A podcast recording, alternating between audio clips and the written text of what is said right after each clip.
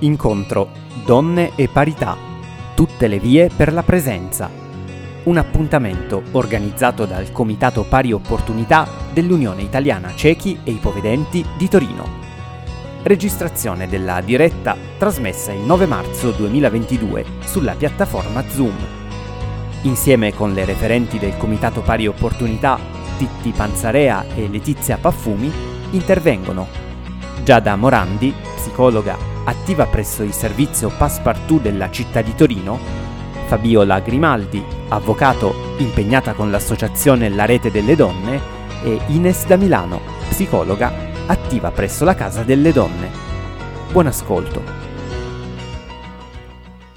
Io ringrazio tutti e soprattutto ringrazio il Comitato Pari Opportunità per questa iniziativa nell'occasione della giornata delle donne, oggi è il giorno dopo, però sicuramente è un evento eh, che va in questa direzione. Ma ringrazio soprattutto le relatrici per la loro disponibilità per questo, questo momento questo evento, questo confronto. Secondo me dovremmo sempre di più fare questi momenti di confronto, anche perché è giusto, anche purtroppo le donne con varie problematiche, questo momento anche un po' particolare, siamo usciti da una pandemia, usciti, non ancora usciti e purtroppo le, la situazione internazionale è veramente difficile e tragica, veramente in questi periodi essere ottimisti.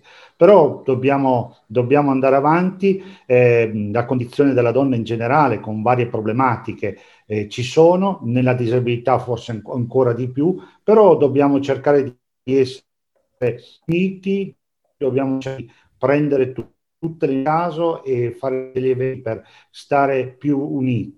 Dobbiamo, deve prevalere il confronto, il dialogo, eh, ma nel senso positivo, perché da ognuno di noi veramente può, può nascere qualcosa, si, si può crescere e si cresce tutti.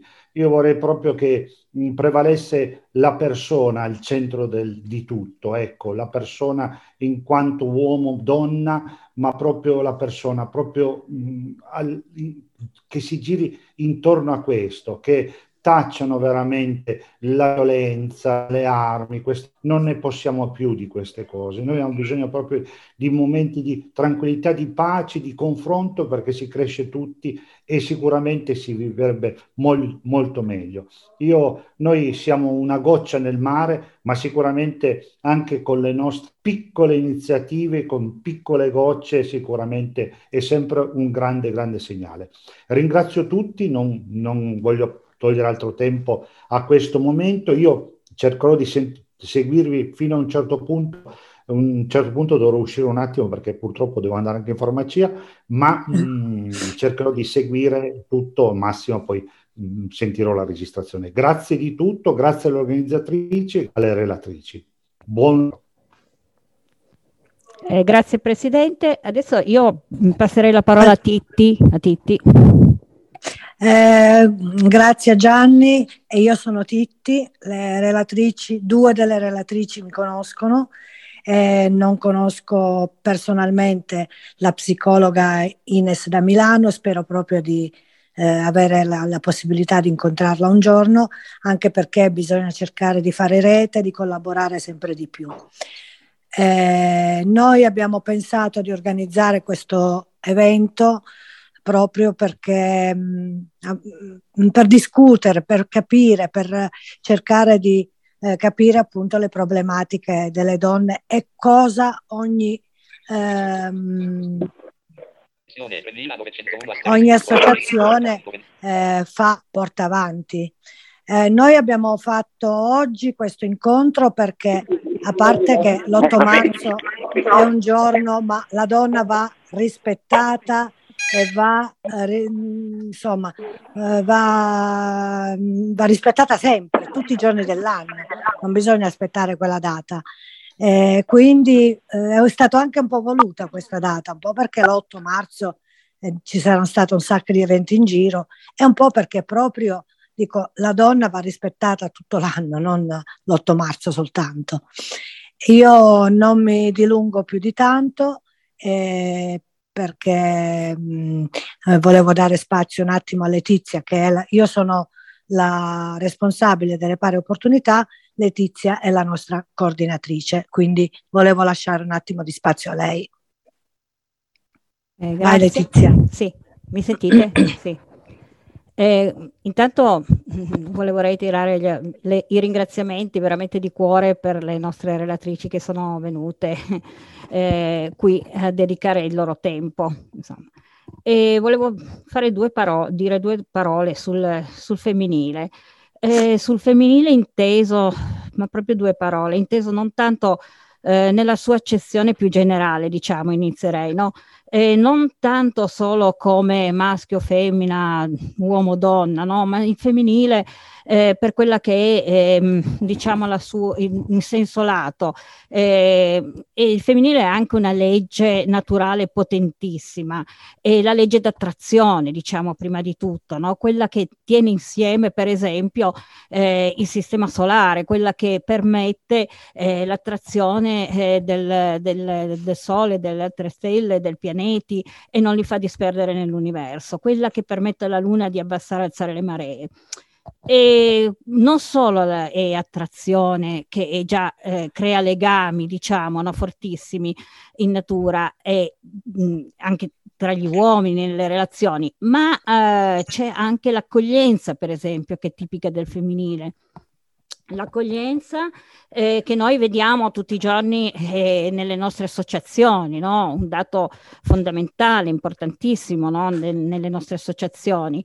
E, ehm, e, poi basti pensare ora con, con, la situazione che c'è adesso, con eh, la guerra vicino, eh, basti pensare alla parola profugo, insomma, viene subito in mente no? che cos'è l'accoglienza, tutto il problema dell'emigrazione, eccetera, dell'interculturalità che è sempre più presente anche nelle, nel, nelle nostre eh, case, nelle nostre frequentazioni e nelle nostre associazioni, ovviamente. E mi viene in mente poi anche empatia, per esempio, no? la capacità di mettersi eh, nei panni dell'altro senza peraltro ehm, perdere la propria identità, anzi, ehm, proprio la possibilità di, in, di creare eh, questa connessione con l'altro per, sulla base della conoscenza dell'altro, no? Ecco, questi sono tutti i dati del femminile e rispetto eh, che dovremmo, secondo me, integrare molto di più, che se nella storia sia individuale che collettiva fossero stati integrati di più, sicuramente si sarebbe risparmiato molto dolore, molte nefandezze anche eh, lungo il percorso dei, dei secoli, insomma. Ehm, io direi anche riferito alla disabilità, no? C'è sempre questa eh, dicotomia eh, della donna normodotata, questo, mh, mm, questo eh, paradigma della donna normodotata eh, in confronto a quella disabile, eh, quasi come se questa dovesse inseguire sempre l'altra, no? E niente a togliere alle storie delle donne, che per carità è una storia eh, che è mm, da considerare sempre e comunque da ricordare, eh, soprattutto in, in, queste giornate che sono il simbolo, no? Eh, ma eh, diciamo che dalla fine dell'Ottocento, dalle suffragette che hanno richiesto il diritto di voto eh, basti pensare al, alla civilissima Svizzera dove il diritto di voto alle donne è stato concesso solo nel 1972, tanto per mm. darvi un parametro, no? E fino ai movimenti femministi e, e tutto quello che si è fatto no? e che le donne conquist- hanno conquistato con grande fatica niente togliendo tutto ciò, voglio dire, la, bisogna ripensare proprio ehm, reimmaginare la disabilità per uscire, per, per liberare le donne disabili a mio avviso, da un, um, una rappresentazione dello stereotipo della disabilità che vuole la donna disabile, um, diciamo, ecco, prima di tutto fragile, per esempio, eh, è vero che le fragilità sono connesse alla disabilità spesso e volentieri, ma non necessariamente la donna disabile è una donna fragile. Perché guardate, veramente ci sono donne disabili molto forti, ma forti non nel senso solo di corazza che si impone e si mette, proprio forti nel senso della struttura, donne che hanno struttura e anche nel riconoscimento della loro vulnerabilità sono forti, insomma, anzi proprio per questo a volte sono forti. Ehm, perché quella è la vera forza. Poi eh, non solo fragilità, anche si vuole la donna disabile, anche dipendente per esempio. Ecco, anche la dipendenza è un concetto relativo perché ci sono donne eh, disabili che hanno conquistato eh, una bella fetta di, ehm, di, indipendenza e di autonomia a carissimo prezzo, sia all'interno delle mura domestiche sia all'esterno sul lavoro, ottenendo anche buonissimi risultati. E, è chiaro che qui l'autonomia ci sarebbe da fare un discorso sull'autonomia perché poi alla fine autonomia è il discernimento, il discernimento di cosa? Del riconoscimento dei propri limiti sostanzialmente, no? Di cosa io sono in grado di fare da sola e, eh, e, questo alza anche il livello della mia autostima e di cosa io invece non sono in grado di fare, quindi ho bisogno di chiedere l'aiuto di qualcuno a prescindere che poi la mh, dipendenza, eh, diciamo, mh, è, mh, è, proprio eh, un dato, eh, diciamo, che non è solo della disabilità, ma eh, voglio dire, ci sono dipendenze molto più forti della disabilità, eh, che, che, riguardano eh, non solo la disabilità, che sono molto più forti e anche più mutilanti e sostanzialmente anche, hanno anche costi sociali più elevati. Ma ehm, diciamo in un mondo poi globalizzato dove c'è un inter dipendenza sostanziale dove tutti dipendono da tutto e nessuno è perfettamente autonomo, è un'illusione l'autonomia, ecco, che possiamo rivedere appunto proprio anche in quest'ottica. Io dico non necessariamente la donna disabile è una donna dipendente, ci sono donne eh, che, hanno, eh, che sono normodotati e sono molto più dipendenti di certe donne disabili. Eh, Un'altra cosa, per esempio, la donna disabile non è in grado di essere, eh, di avere cura, perché l'aver cura è tipica del femminile, anche qua. L'aver cura di se stessa e, e quindi eh, di essere in grado anche eh, di gestire la propria sessualità, di gestire il proprio corpo. A questo proposito mi viene in mente quel bellissimo corso che avevamo realizzato, che Titti aveva eh, concepito all'Unione eh, sull'estetica, che ha avuto anche un buon risultato, buonissimo risultato. E, e quindi immaginare questa donna se disabile sempre come un, una donna che ha un qualcosa di mancante, insomma, no? soprattutto se la riferiamo ai modelli imperanti alla televisione, al cinema, eccetera, eccetera e la donna disabile ancora più grave che non è in grado di prendersi cura di chi gli sta vicino, dei propri figli. Quindi eh, la donna disabile che non Comunque può essere una madre all'altezza di tutte le altre, non può essere una buona madre, sufficientemente no, buona. E qui si, apre, si aprirebbe non tutto il capitolo anche eh, dell'adozione, eccetera, cosa che non stiamo ad analizzare qui. E quindi sostanzialmente io direi tutte queste differenze sono eh, fondamentali, le differenze d'altronde sono eh, il sale della vita, sono quello che fa la bellezza della vita, ma eh, al di là della differenza che bisogna ricordare che ci troviamo sempre nell'unità, ci incontriamo nell'unità, ma poi cresciamo solo nelle differenze al di là di questo, io penso che dobbiamo arrivare ad un dato fondamentale, ad un valore fondamentale, che è l'unicità della persona.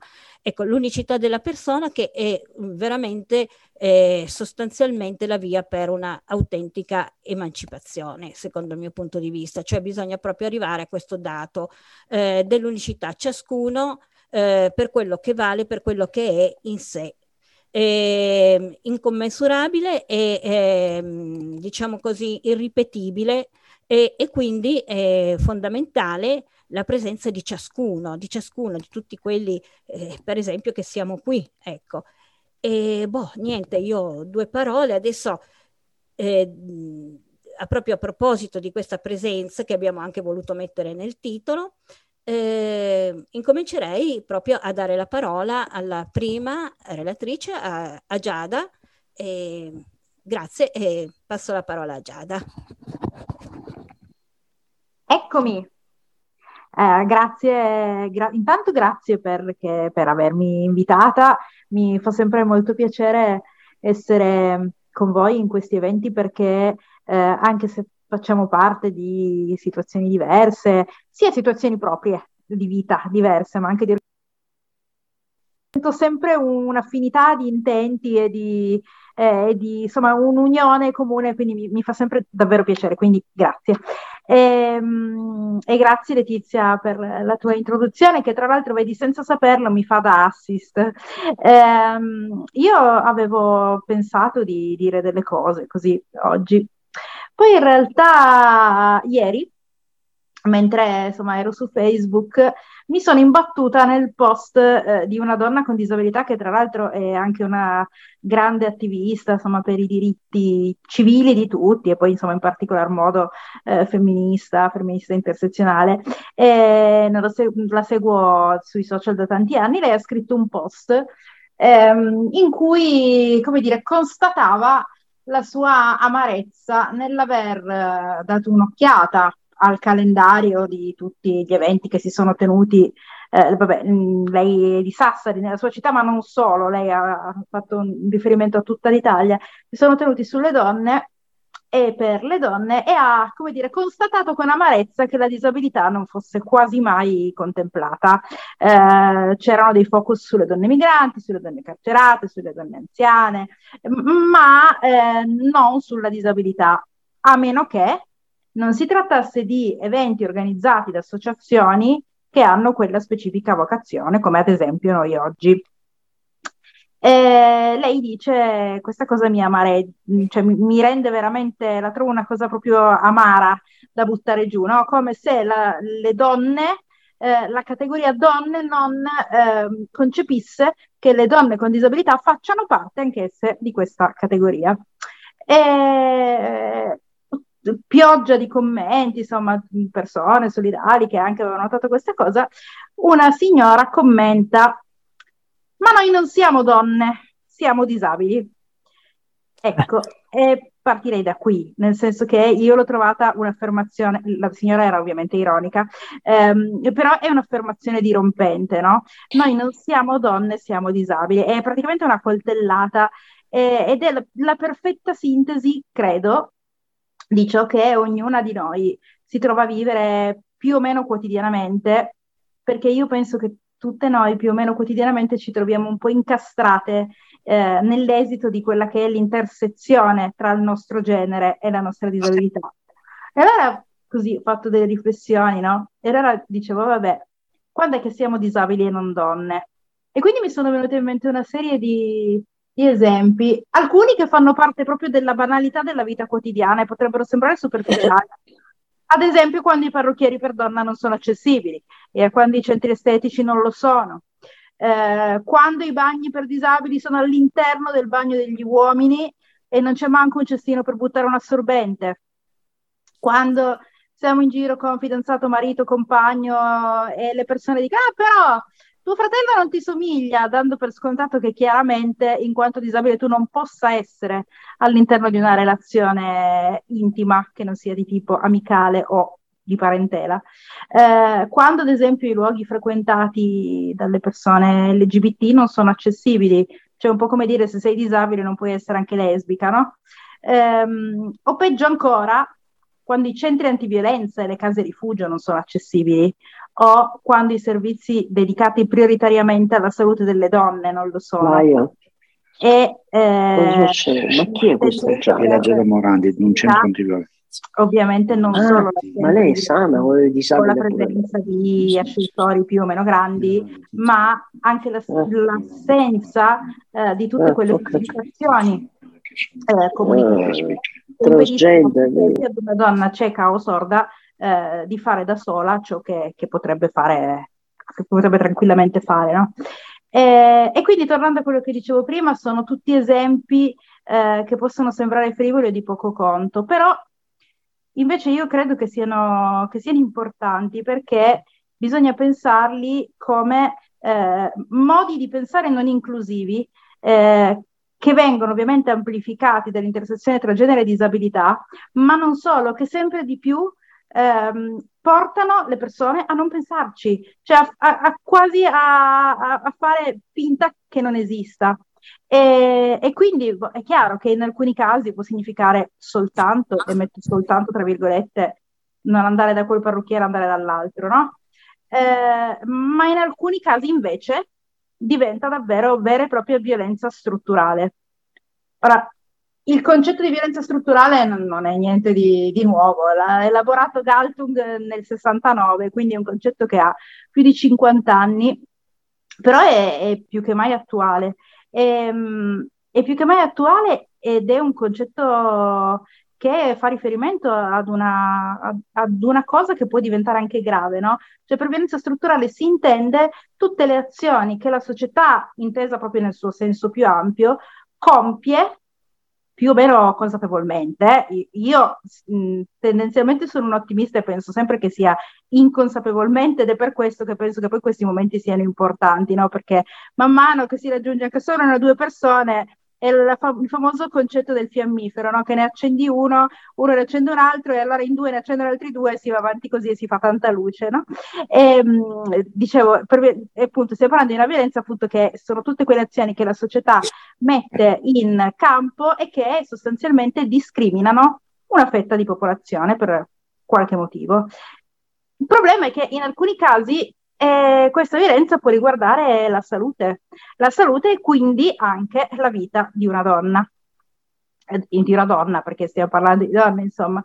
E, e vi dico che in realtà su, parlo di questa cosa perché abbiamo dei dati alla mano. Noi, ehm, cioè un'associazione che collabora con il servizio Passepartout, che poi è Verba, eh, nel 2009 aveva ehm, condotto una ricerca sull'incidenza dei tumori femminili nelle donne con disabilità. E questa ricerca ci aveva dato una serie di, di dati importanti. Eh, e, allora, innanzitutto la ricerca ci dice che le donne con disabilità sono da due o tre volte più esposte al rischio di sviluppare tumori femminili rispetto alle donne senza disabilità, per una serie di motivi che sono però strettamente figli della disabilità e sono, ad esempio, eh, la la sedentarietà nel caso delle persone in carrozzina, eh, l'impossibilità di vedere concretamente dei mutamenti nel proprio corpo, eh, l'impossibilità di accesso alle informazioni di massa, sto pensando per esempio alle pubblicità e alle donne sorde che non possono sentire, ehm, la mh, più frequente esposizione a eh, radiazioni, per esempio i raggi X-TAC, eh, da, per esami da fare per motivi connessi alla propria disabilità o l'abuso farmacologico mh, mm, bisogna magari a volte prendere tante medicine per curare la propria patologia. La, ahimè, povera storia riproduttiva, e qui si potrebbe aprire un altro capitolo su eh. maternità e disabilità.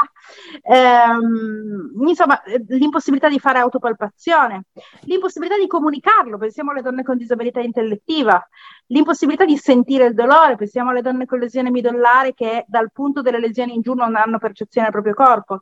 Insomma, tutta una serie di fattori che come dire, erano collegati proprio, sono collegati alla boh, biologia, non so come definirla, no?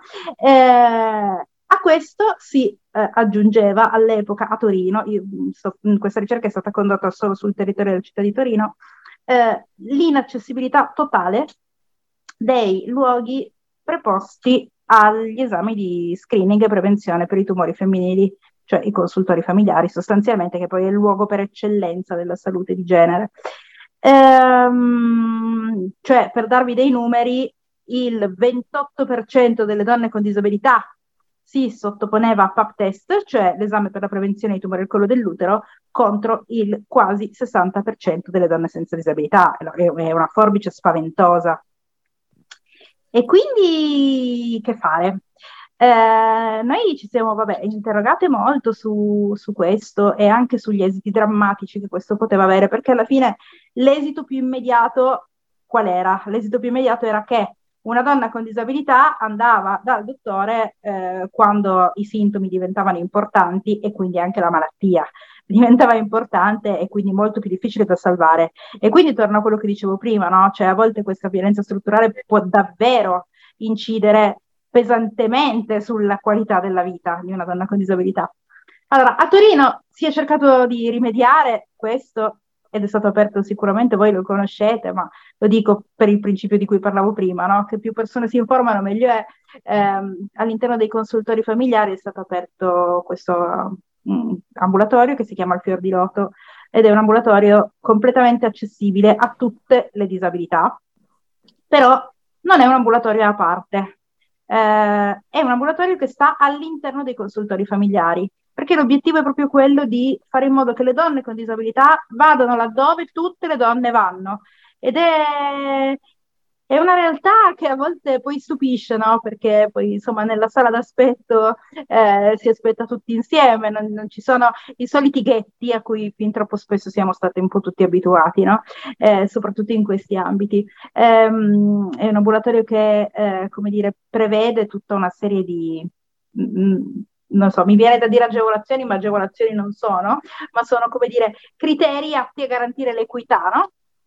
E quindi ci sono tutta una serie di ausili per le, per le persone che non si possono muovere, ma c'è ad esempio la possibilità eh, per le donne cieche, alcune donne cieche frequentano l'ambulatorio, di essere accompagnati, cioè mh, mm, pre- mh, mm, c'è una persona che va al taxi, le può accompagnare poi fino in ambulatorio, accompagnarle all'interno, c'è l'interprete LIS per le donne sorde, eh, c'è una psicologa formata per le donne con disabilità intellettiva, con autismo, con patologie psichiatriche. Um, questo, questo io penso che possa essere un po' una vittoria di tutte noi. Eh, in questi anni l'ambulatorio è stato aperto nel 2014 e oltre ad aver letteralmente salvato alcune vite, no? per aver intercettato patologie potenzialmente letali in tempo e quindi persone che, che, ancora oggi vanno e magari la patologia è stata diagnosticata sette anni fa, no? e questo vuol dire che quindi la prevenzione ha funzionato. E ha anche, come dire, aperto, io penso, uno spiraglio importante di contaminazione, no? di pensiero inclusivo perché l'ambulatorio non fa più solo prevenzione, l'ambulatorio è un ambulatorio ginecologico a tutti gli effetti, ad oggi segue gravidanze, ad oggi segue giovani donne che si approcciano per la prima volta ad una relazione sentimentale e quindi con una vita sessuale attiva.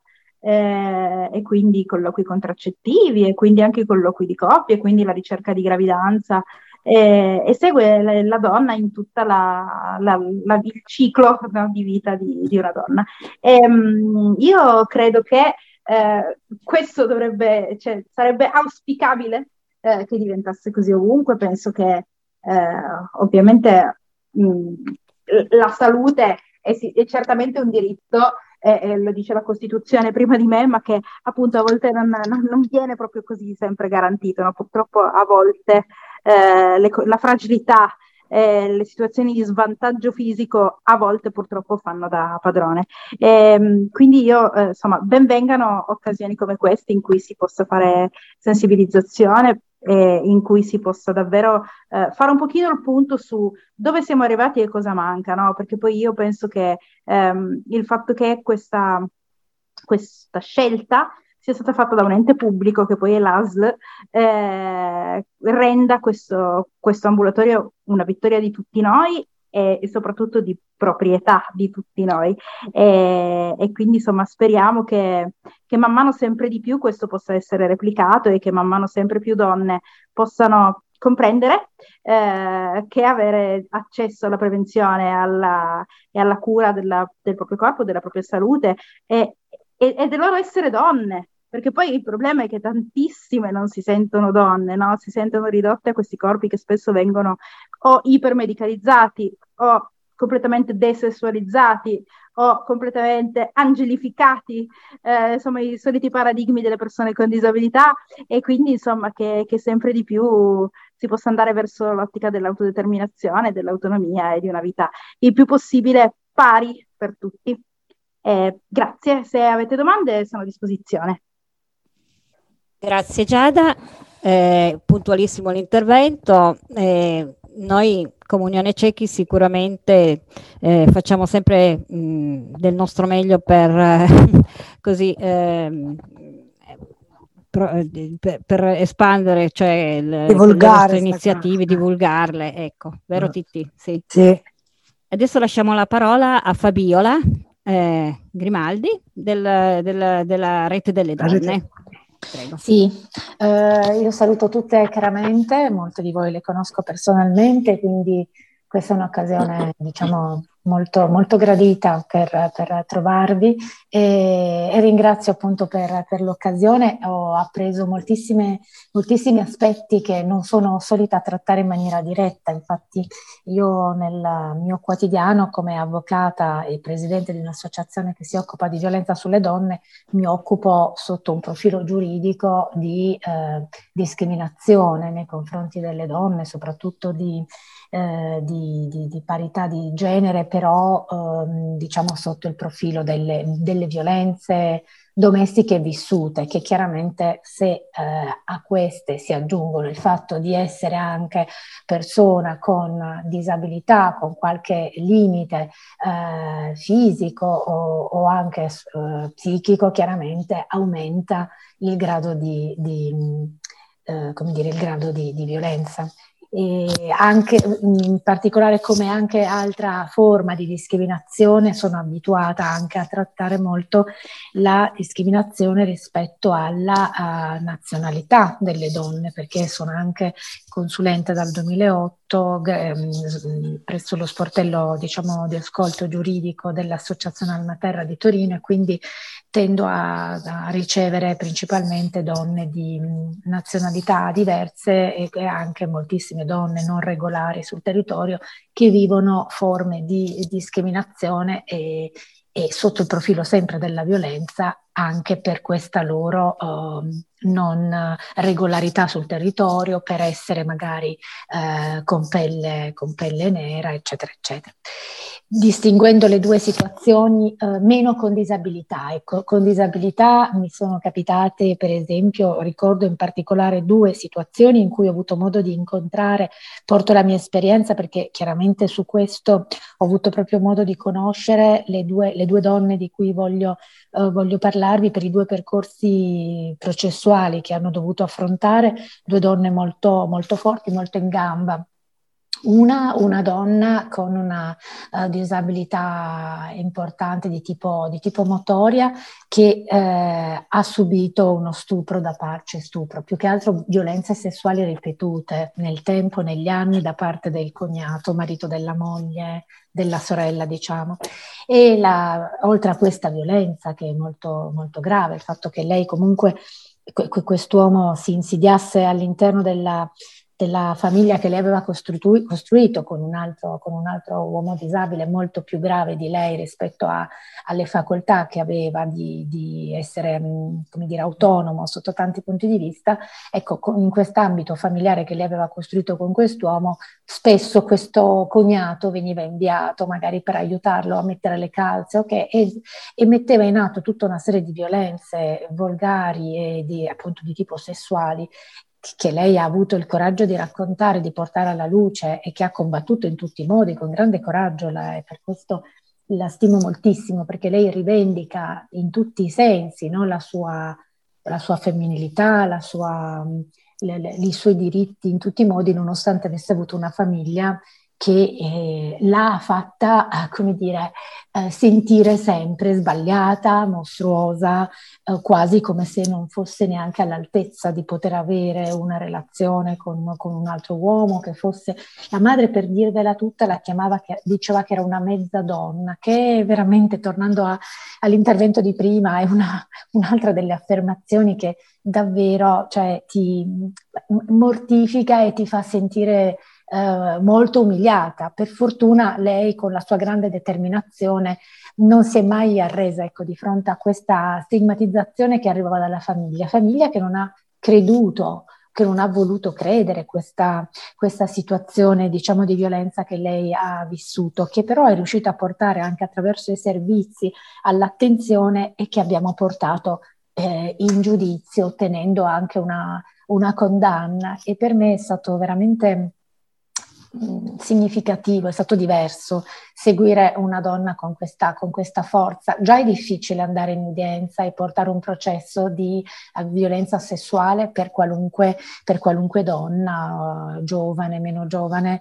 uh, che non presenti diciamo, altri aspetti di discriminazione. In questo caso devo dire che è stato ancora più grande il suo gesto e più difficile la sua, la sua, situazione, insomma, in via diretta, perché vengono messe in discussione quando hai una disabilità anche le tue capacità, eh, diciamo, cognitive, per cui ha dovuto subire anche una consulenza, eh, diciamo, tecnica d'ufficio al fine di valutare se le sue dichiarazioni sarebbero state attendibili no? E questo è un altro momento, diciamo, doloroso che magari a, a, una donna normalmente non accadrebbe perché viene semmai sindacata rispetto alla veridicità di quello che dice, ma per il racconto, per il mancato riscontro di una prova che possa effettivamente sostenere l'accusa in giudizio, non certamente per le sue capacità, anche perché in questo caso lei aveva un'amministrazione di sostegno, quindi anche il non poter dare il mandato personalmente e dover utilizzare la figura di chi ti rappresenta per poter anche azionare la sua costituzione di parte civile in, nel processo al fine di chiedere un risarcimento del danno, sicuramente diventa un ulteriore elemento che viene messo in campo e che evidenzia la, la, la sua, la sua eh, disabilità, la sua difficoltà. E l'altra situazione invece che, che mi è capitata è invece di un'altra donna in carrozzina che eh, ha avuto anche un figlio, anche un bambino eh, ed è una mamma a tutti gli effetti capace di accudire questo figlio, di fargli svolgere tutte le, le, le, le attività quotidiane, insomma, indifferentemente, senza mai aver avuto, eh, come dire, la difficoltà di far pesare a se stessa o, o o agli altri che vivevano con lei il fatto di dover essere accudita perché svolgeva assolutamente tutto uh, da sola. Ha sposato anche lei un, un, ragazzo, un uomo che non so per quale motivo poi alla fine abbia voluto sposarla per poi farla sentire così e trattarla malissimo perché poi le, le, le alzava le mani, era molto violento in casa, le creava difficoltà anche rispetto ne nascondeva per dire le chiavi della macchina e gliele metteva in un armadio molto alto dove lei non le poteva raggiungere perché era seduta in carrozzina, piuttosto che magari la faceva cadere giù dalla carrozzina e, e non la rialzava, tanto che poi doveva intervenire la mamma perché lei telefonava, cioè situazioni veramente molto drammatiche che hanno delle sfumature diverse chiaramente perché vanno ad incidere su quelle che sono le limitazioni che in quel caso quella donna ha, porta con sé, di cui è portatrice, ma che cerca comunque di, eh, come dire, di, di, di, di non, non fare incidere nella propria vita, però c'è qualcuno che con violenza e con un atteggiamento di maltrattamento così te le fa, te le fa rilevare. Chiaramente in quel caso la, il maltrattamento in famiglia risulta aggravato no? per, per, legge dalla, dalla, dalla disabilità e quindi chiaramente ci sono anche qui abbiamo avuto una, una condanna con una richiesta di risa, con una, ottenendo una, un risarcimento del danno per, per, la donna che ha, avuto questi, che ha subito questi fatti di, eh, di, di violenza. E per le signore invece che hanno una, un altro tipo di discriminazione che è quello di essere ehm, di, di, nazionalità diversa o magari di non avere uh, un permesso di soggiorno, che subiscono violenza, spesso uh, c'è il fatto di essere, di diventare oggetto di ricatto, perché chiaramente è, è più facile eh, compiere atti di violenza nei loro confronti, sapendo che magari possano non in qualche modo emergere, no? Facendo, presentando una denuncia, perché nel momento in cui presentano una denuncia dovrebbero dichiarare la loro presenza sul, sul, territorio con tutte le conseguenze che possono derivarne. Però per fortuna anche per loro, in questo caso, la legge sul femminicidio ha previsto la possibilità di ehm, ricorrere a, a, ad, una, ad una denuncia in ogni caso che consente loro la regolarizzazione sul territorio. Questo è stato molto importante proprio per eh, emancipare le donne da, da, una situazione che li avrebbe sicuramente le avrebbe sicuramente schiacciate da questo punto di vista. E, ehm, e, poi comunque anche rispetto all'attività lavorativa. Io incontro spesso forme di, eh, come dire, di, di, violenza soprattutto nei confronti di chi ha, ha, ha, violenza insomma anche per le donne che svolgono attività presso come badanti per dire, presso magari case di, di, persone anziane, anche uomini, che pensano di poter abusare approfittando del fatto che la donna abbia bisogno di lavorare perché magari è da sola, straniera, bambini da, da tenere, pensando come per un luogo comune che in quanto eh, straniera possa accedere a prestazioni sessuali come se fosse insomma in una situazione di quasi eh, prostituzione. E sono situazioni che tante volte diventa difficile far, far emergere perché spesso non vengono, non vengono credute, ecco, come, e, non, e, magari non ricevono il sostegno della, della famiglia, quantomeno la donna stessa non può, non può, neanche contarci perché dovrebbe magari ammettere di essere stata vittima di situazioni di questo tipo che dentro di sé ovviamente la, la mortificano e, e, diventa una situazione davvero incastrante. Quindi, come dire, questa, questo, questo, incrocio no, tra, tra, la violenza che di per sé è sempre qualcosa di eh, opprimente, qualcosa che schiaccia, per cui anche nelle relazioni eh, in cui c'è violenza c'è sempre una persona che si sovrappone sull'altra esercitando questa intimidazione, questa svalutazione, eh, umiliando l'altra persona, figuriamoci quale può essere il contesto quando l'altra persona, una delle due comunque, si trovi in una condizione di ulteriore difficoltà per tutta una serie di ragioni che la incastrano e che la rendono praticamente quasi eh, ricattabile, ostaggio di una situazione in, queste, in, tutti questi casi, queste esperienze diciamo, che ho, um, ho, seguito attraverso la mia professione, ho, ho imparato, ma ho sempre anche uh, a mia volta portato come, come argomento di, di, di, sostegno a queste donne il fatto di mai rimanere vittime di situazioni, anche quando questa cosa, il fatto di portarle fuori poteva risultare molto doloroso, magari apparentemente esporle ancora di più a, al giudizio, alle valutazioni esterne, perché comunque eh, tenersi all'interno di una situazione eh, che ti opprime in silenzio vuol dire coltivare, nutrire ulteriormente quella situazione di violenza, facendo, come dire, la soddisfazione di chi comunque trae davvero una sorta di, di non dico di vantaggio mh, sotto un profilo, diciamo, più che altro sotto un profilo di, di quasi sadico, ecco, di chi sa di avere una, un potere, una posizione e di poterla esercitare, perché di quello si nutre. Quindi sapendo di poterlo fare perché sa che l'altra magari non vorrebbe emergere per non vergognarsi. Di queste cose e di queste violenze non sono mai le donne che devono uh, vergognarsi, qualunque sia la loro condizione, perché a tutto si può, uh, si può porre rimedio, tutto si può risolvere, anche quando sembra che non ci siano strade e soluzioni.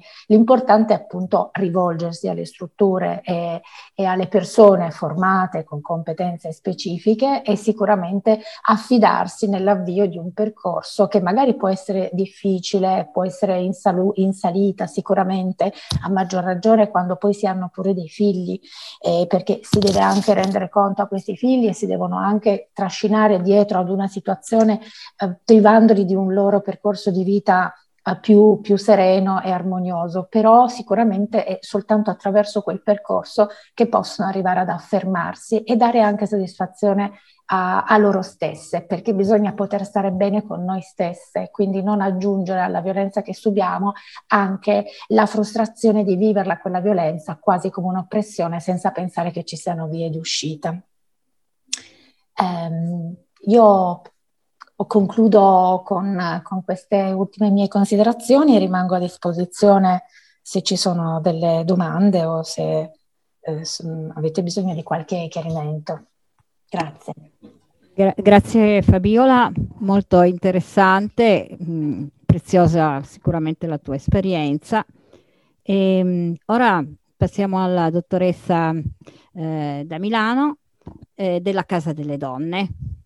Prego. Grazie. Allora, io mm, sono, diciamo, stata femminista prima di diventare psicologa. La Casa delle Donne esiste da più di 40 anni, è stata occupata all'inizio da un corteo del, ehm, dell'8 marzo nel 1979. È stato occupato il posto, l'ex manicomio femminile dove oggi c'è l'anagrafe da questo grosso corteo. Poi abbiamo trattato col comune che ci ha dato poi in affitto un locale che era già in via Vanchiglia dove siamo adesso, ma nel frattempo siamo state spostate alcune volte per problemi di ristrutturazione dello stabile. E, mh, ho sentito parlare con molto interesse di, di questi problemi di identità, no? di questo rifiuto di essere, avere come unica identità quella di disabile e la rivendicazione di avere anche l'identità di donna, di mettere in primo piano anche l'identità di donna. Il femminismo è nato da questo. Quando è nato il femminismo, praticamente la, la, l'identità dominante di cui si parlava in quei tempi negli anni 70 è nato il femminismo, quindi venuto dopo il 68, diciamo, lì in quel periodo lì cos'era l'identità che si rivendicava di più? era quella di classe, no? Erano tempi di, diciamo, di lotte politiche, degli operai che rivendicavano il, il loro posto nel mondo, insomma. Tutte le, le sinistre, i gruppi extraparlamentari mettevano in primo piano la classe e il femminismo invece ha messo in primo piano la, l'appartenenza di genere, cioè ha detto sì, sì, la classe è importante, sarà importante il livello di studio, sarà importante il colore della pelle, è importante sia di... Questo non si diceva onestamente, ma lo dico io adesso, se una, una persona è disabile o non è disabile, però la cosa su cui noi vogliamo mettere l'accento è quanto è importante nella nostra vita essere donna, quanto è unificante quanto unifica anche persone, donne di diversa classe sociale, di diverso livello di istruzione, che vengono da diverse parti del mondo e sicuramente anche disabili o normodotate. Quindi questo è il nocciolo del femminismo. La Casa delle Donne eh, ha fatto tutte le battaglie del femminismo, quella per, con, per ottenere la legge sull'aborto, quella per ottenere la legge contro la violenza sessuale, la battaglia sui consultori di cui parlava Giada. E, mh, mm, all'interno della Casa delle Donne c'è anche forte un um, movimento pacifista rappresentato dalle donne in nero, un gruppo di donne pacifiste che mette anche molto in risalto come nelle guerre stanno tutti male, ma le donne in particolare magari pure di più perché c'è pure la componenza della, della violenza eh, per, per, umiliare gli uomini sostanzialmente, gli, violentano le loro donne, un, una visione molto molto maschilista in cui la donna quasi quasi è come dire stuprata per far dispetto agli uomini, diciamo. Peccato che il corpo è della donna. E, ehm, quindi la, Casa delle Donne non è, io sono una psicologa, sono una psicoterapeuta, ma la Casa delle Donne non è un posto di, di psicoterapia, è un posto diciamo politico, di politica delle donne, però eh, noi ci facciamo da più di 25 anni dei gruppi di automutuo aiuto, delle consulenze giuridiche, delle consulenze psicologiche, ma diciamo che le mm, consulenze giuridiche e consulenze psicologiche, come diceva Fabiola, si fanno in diversi posti a Torino, quello che forse è il nostro punto più specifico, più forte, sono proprio questi gruppi di automutuo aiuto che portiamo avanti. Abbiamo festeggiato nel 2019 i 25 anni di gruppi di autoaiuto, quindi adesso sono 27 direi. E io li ho fatti tutti 27, questi 27 anni di gruppi di autoaiuto. E eravamo in tre, che eravamo psicologhe, eravamo femministe, giravamo alla casa delle donne per interesse per queste problematiche delle donne e quindi è stato così un po' spontaneo che ci mettessimo noi a condurre questi gruppi di automutuo aiuto, eh, cercando di fare come dire, un lavoro che tenesse conto sia del nostro essere eh, delle, comunque delle professioniste, delle psicologhe, delle psicoterapeute, ma anche il nostro, eh, l'importanza che noi davamo all'essere donne, all'essere femministe. E questo come, come, come ci sta insieme? Beh, la professionalità per capire i problemi di ogni singola donna, per, per ehm, saper condurre un gruppo. E invece l'importanza di, di essere femministe, di riconoscerci come donne tra donne, aumentava molto il senso di uguaglianza, il senso di sentirci tutte sulla stessa barca, cioè di riconoscere come i problemi siano molto simili, non, non, un senso di estraneità, non un senso di superiorità, cioè riconoscere come per esempio i problemi della violenza di cui parlava Fabiola, come sono, come sono diffusi tra le donne.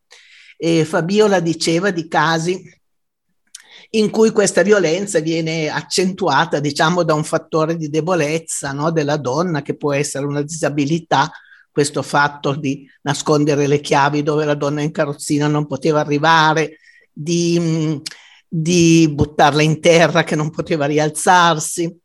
E, la, la, la violenza cerca sempre una, una, debolezza su cui fare, fare leva e purtroppo nelle donne, anche se non, non ce n'è una così reale, così visibile come quelle di cui parlava Fabiola, a volte le donne possono essere anche normodotate, in gamba, intelligenti, fare, lavorare come, come dei muli e purtroppo nella loro testa sentirsi inferiori, per cui c'è un aggancio a umiliarle in cui in qualche modo credono.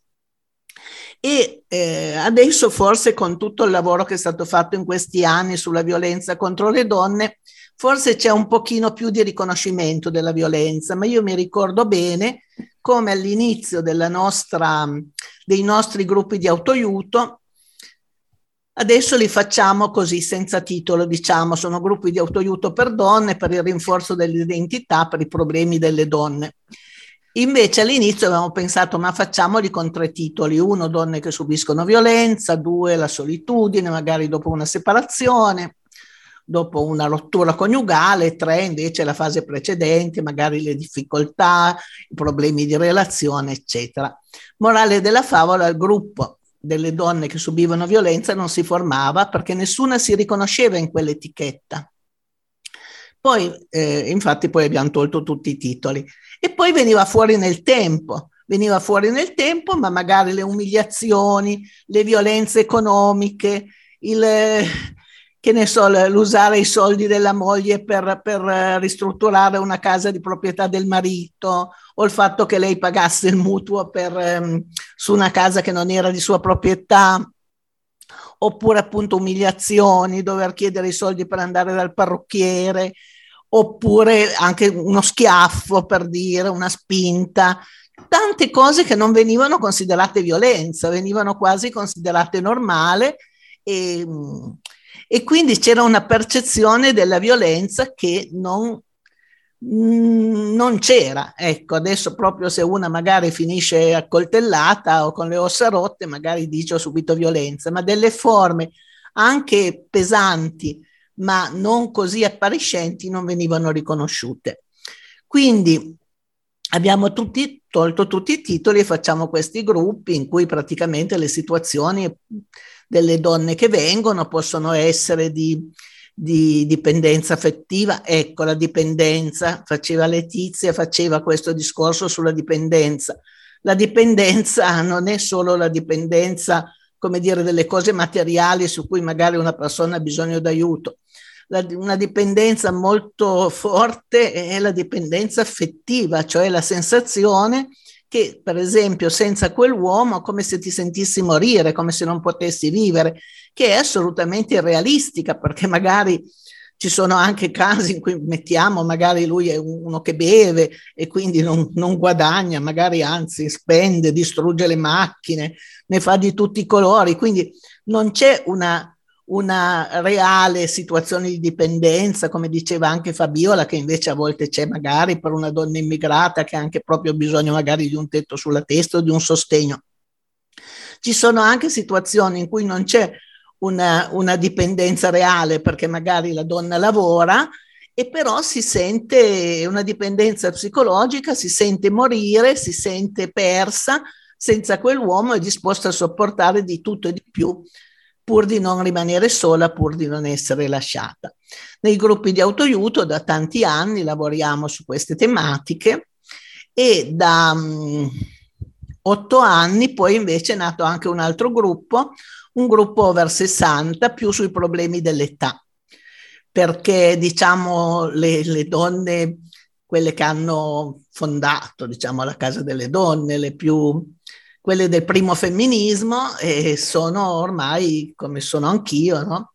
sui 70 e quindi incominciano ad avere un po' di magagne dell'età e poi il cambiamento comunque, no? Quindi è proprio nato da, da una mia amica, un giorno un che siamo andati a mangiare insieme, è nata questa, questa richiesta, dire ma perché non facciamo un, un, gruppo anche sui problemi dell'età? E così è nato questo gruppo anche over 60 e appunto che parla un po' dei cambiamenti, cambiamenti nell'efficienza fisica, cambiamenti nel, rispetto anche alla bellezza, eh, cambiamenti anche nel, nelle relazioni familiari, i figli che se ne sono andati, eh, i mariti invece che sono andati in pensione, le mogli anche, insomma, e quindi magari si sono trovati in una convivenza molto più stretta, mentre invece prima uno andava da una parte e uno andava dall'altra,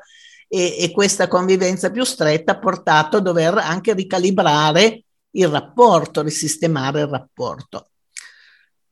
Io mm, mi fermo qui, poi potete chiedere eh, quello che volete. Posso ancora dire che ce ne sono cinque, che in tutti questi anni ci sono sempre stati da tra tre e cinque gruppi attivi in questi 27 anni.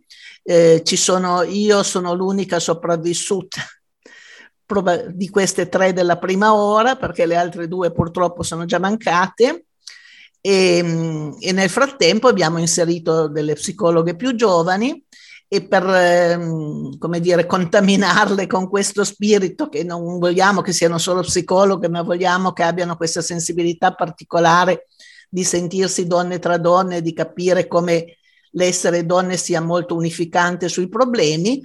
Eh, abbiamo, abbiamo chiesto loro di partecipare alla prima accoglienza, cioè prima di arrivare a questi gruppi di autoaiuto, chi viene alla casa delle donne che può voler magari una consulenza psicologica, può voler fare un gruppo di autoaiuto, può voler parlare con un'avvocata, per prima cosa incontra delle donne che sono delle volontarie, non sono delle tecniche, non hanno nessuna professionalità specifica, diciamo che se la sono conquistata sul campo. E, mh, abbiamo chiesto loro di andare un po' a fare questa prima accoglienza, a partecipare e anche di partecipare a loro volta a un gruppo di autoaiuto condotto dalle vecchie, diciamo, per avere un po' il, um, imparare un po', diciamo, lo stile relazionale e, e un po' lo spirito del, del posto. Va bene, grazie. Grazie Ines, interessantissimo. E, ehm, Niente, ora mm, se vogliamo, se qualcuno ha da fare delle domande, lasciamo spazio. lasciamo spazio. Intanto volevo anche ringraziare Angelo che ci ha supportato tecnicamente e, ehm, e niente, mm, se qualcuno ha da fare delle domande.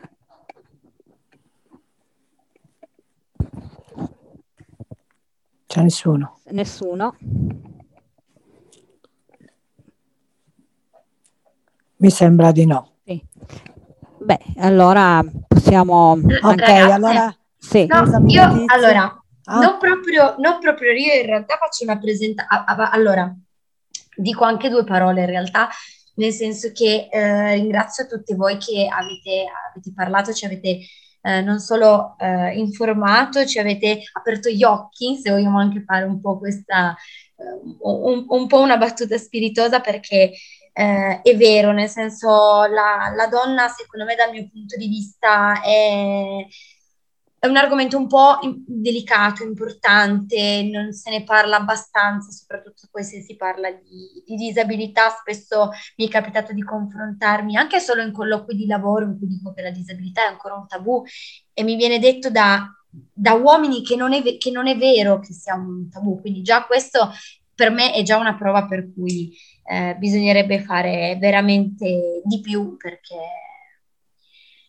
perché non si parla mai, anche in televisione non si, pa- si parla spesso magari di, parla di razzismo, si parla di, di alcuni argomenti, ma mai di disabilità. Detto, detto ciò, mi piaceva dire due cose. Volevo in realtà dare la parola a, alla mia compagna perché eh, ovviamente io ho tenuto l'audio senza le cuffie così che potesse ascoltare anche lei e voleva fare un intervento, perciò vi presento Sara.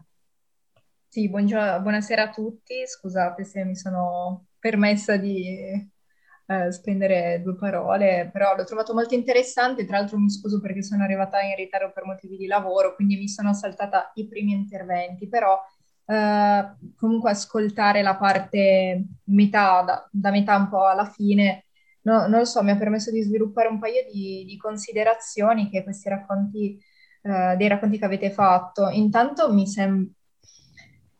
Mm, ovviamente, come ha detto Mara, è sempre molto difficile ancora oggi parlare di, di femminismo, di violenza sulle donne, perché ci sono molte dinamiche che si, che si intrecciano eh, una dinamica molto abilista, in particolare se si parla di donne con disabilità, perché non solo subiscono la discriminazione, che è quella eh, che viviamo un po', che vivono un po' tutte le donne, che è data dal fatto di appartenere a un genere che non è quello maschile e in una società eh, patriarcale dove uomini, uomini bianchi che solitamente appartengono anche a una classe medio-alta mh, mm, si permettono ancora di avere determinati atteggiamenti, determinati modi di pensare, eh, diciamo che avere ancora eh, un altro svantaggio che può essere in questo caso quello della, della disabilità, eh, ti mette in una condizione ancora più svantaggiata dove si ricade in un modo ancora peggiore ne, in, nel victim blaming, cioè il fatto di non essere neanche presi sul serio quando si parla di, di violenza, si è vittime, si fa ancora più fatica ad essere ascoltate e secondo me, questo è un mio parere personale, in particolare per quanto riguarda ancora la violenza sulle donne con disabilità, mh, mm, magari manca un, un, ancora un po' di più la, l'intersezionalità nel parlarne, cioè il fatto che magari ci si dimentica ancora di questa categoria per quanto sia, il femminismo sia sempre più interna- intersezionale, si sia espanso sempre di più e parli sempre di più di categorie che non sono solo le donne bianche, ma si parla anche di diversità di classe, diversità di, um, di colore della pelle, perché adesso finalmente si, si, capisce che non sono problemi solamente delle donne bianche, ma questo qua è mh, già stato affrontato in altre ondate del femminismo però a parer mio ancora parlare di, di riuscire a parlare bene di abilismo è, mm, è, ancora molto difficile, si devono fare ancora tanti tanti sforzi e ovviamente adesso questo è un inizio, però io credo che incontri come questo siano sempre molto molto proficui perché si scambiano davvero opinioni e racconti che eh, arricchiscono, ecco ho concluso il mio intervento. Grazie per avermi ascoltato. Grazie Sara.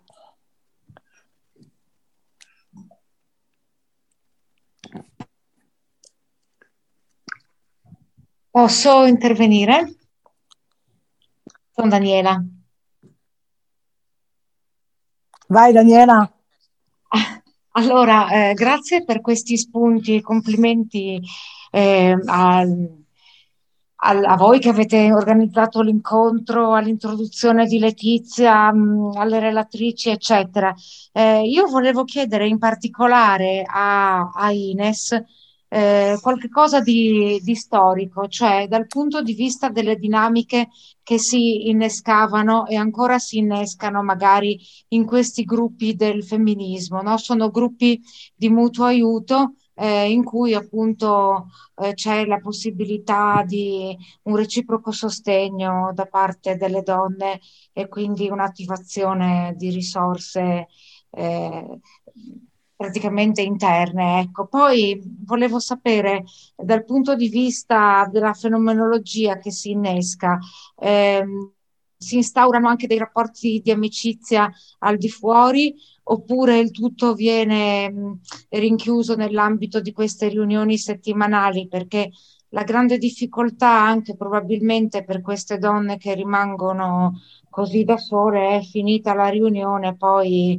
ognuno va a casa e, e rimane il vuoto, magari non hanno una famiglia, nelle grandi città così il tutto rimane abbastanza spersonalizzato, anonimo e magari trovano sì il punto di riferimento in questo circolo femminista, però poi se non c'è la possibilità di incontrarsi anche successivamente per fare altre cose, che ne so, banalmente un cinema o altro, cioè ci sono altre diramazioni di queste, di queste cose oppure è tutto confinato, tra virgolette, agli incontri, agli incontri femministi?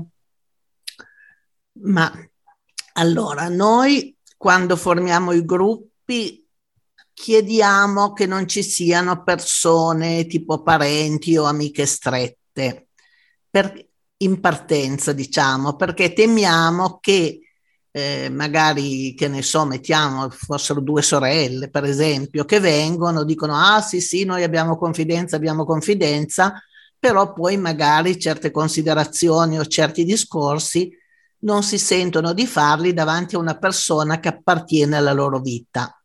Perché comunque, eh, come dire, questo mh, posto un po' lontano dalla loro vita materiale, diciamo solita, è vero, come giustamente diceva Daniela, che toglie qualcosa, però dà anche qualcosa, cioè dà una libertà di espressione, una libertà di, di essere se stesse, di dire qualunque cosa molto più alta. Questo per diciamo così, quando si arriva.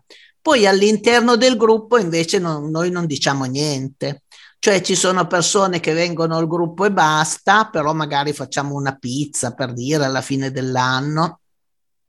Oppure ci sono persone che si accompagnano a casa, si danno passaggi, chiacchierano anche fuori, si telefonano. Ecco, poi da un po' di anni, da quando esiste WhatsApp, c'è anche il, il gruppo su WhatsApp che eh, ha anche una sua utilità, nel senso che ehm, oltre così a servire per dire chi viene, chi non viene, eh, però se succede qualcosa durante la settimana scrivono anche su WhatsApp e dicono eh, quello che è successo, il guaio in cui la difficoltà in cui si trovano e tutte che rispondono e che dicono la loro.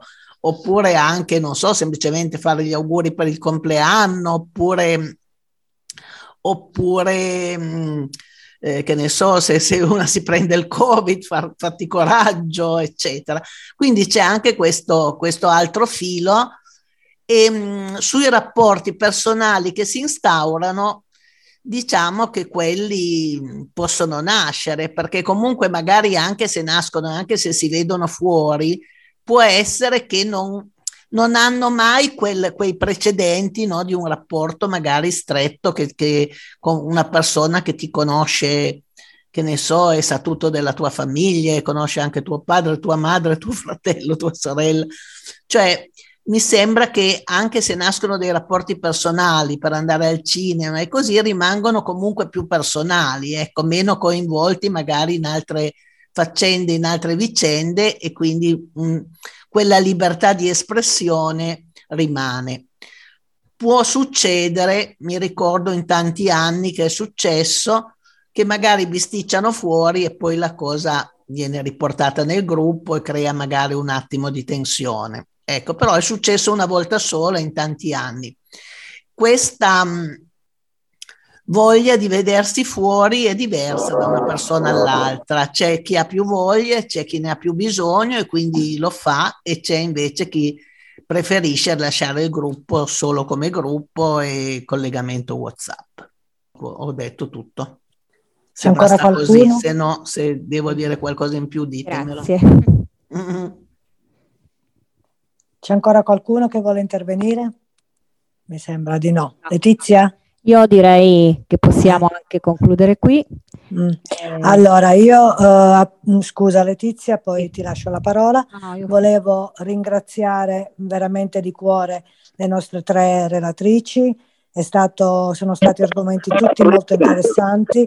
Speriamo ancora di, di rivederci ancora in altre occasioni e poter organizzare delle cose insieme. E, e, poi ringrazio il nostro tecnico che è stato bravissimo, che non c'è stato nessun tipo di problema, grazie Angelo. E, e basta. Saluto tutti. Io mi associo a quello che ha detto Titti, eh, vi ringrazio e concluderei qui la serata. Grazie ancora a tutti. Grazie, grazie, grazie. Grazie, grazie a voi.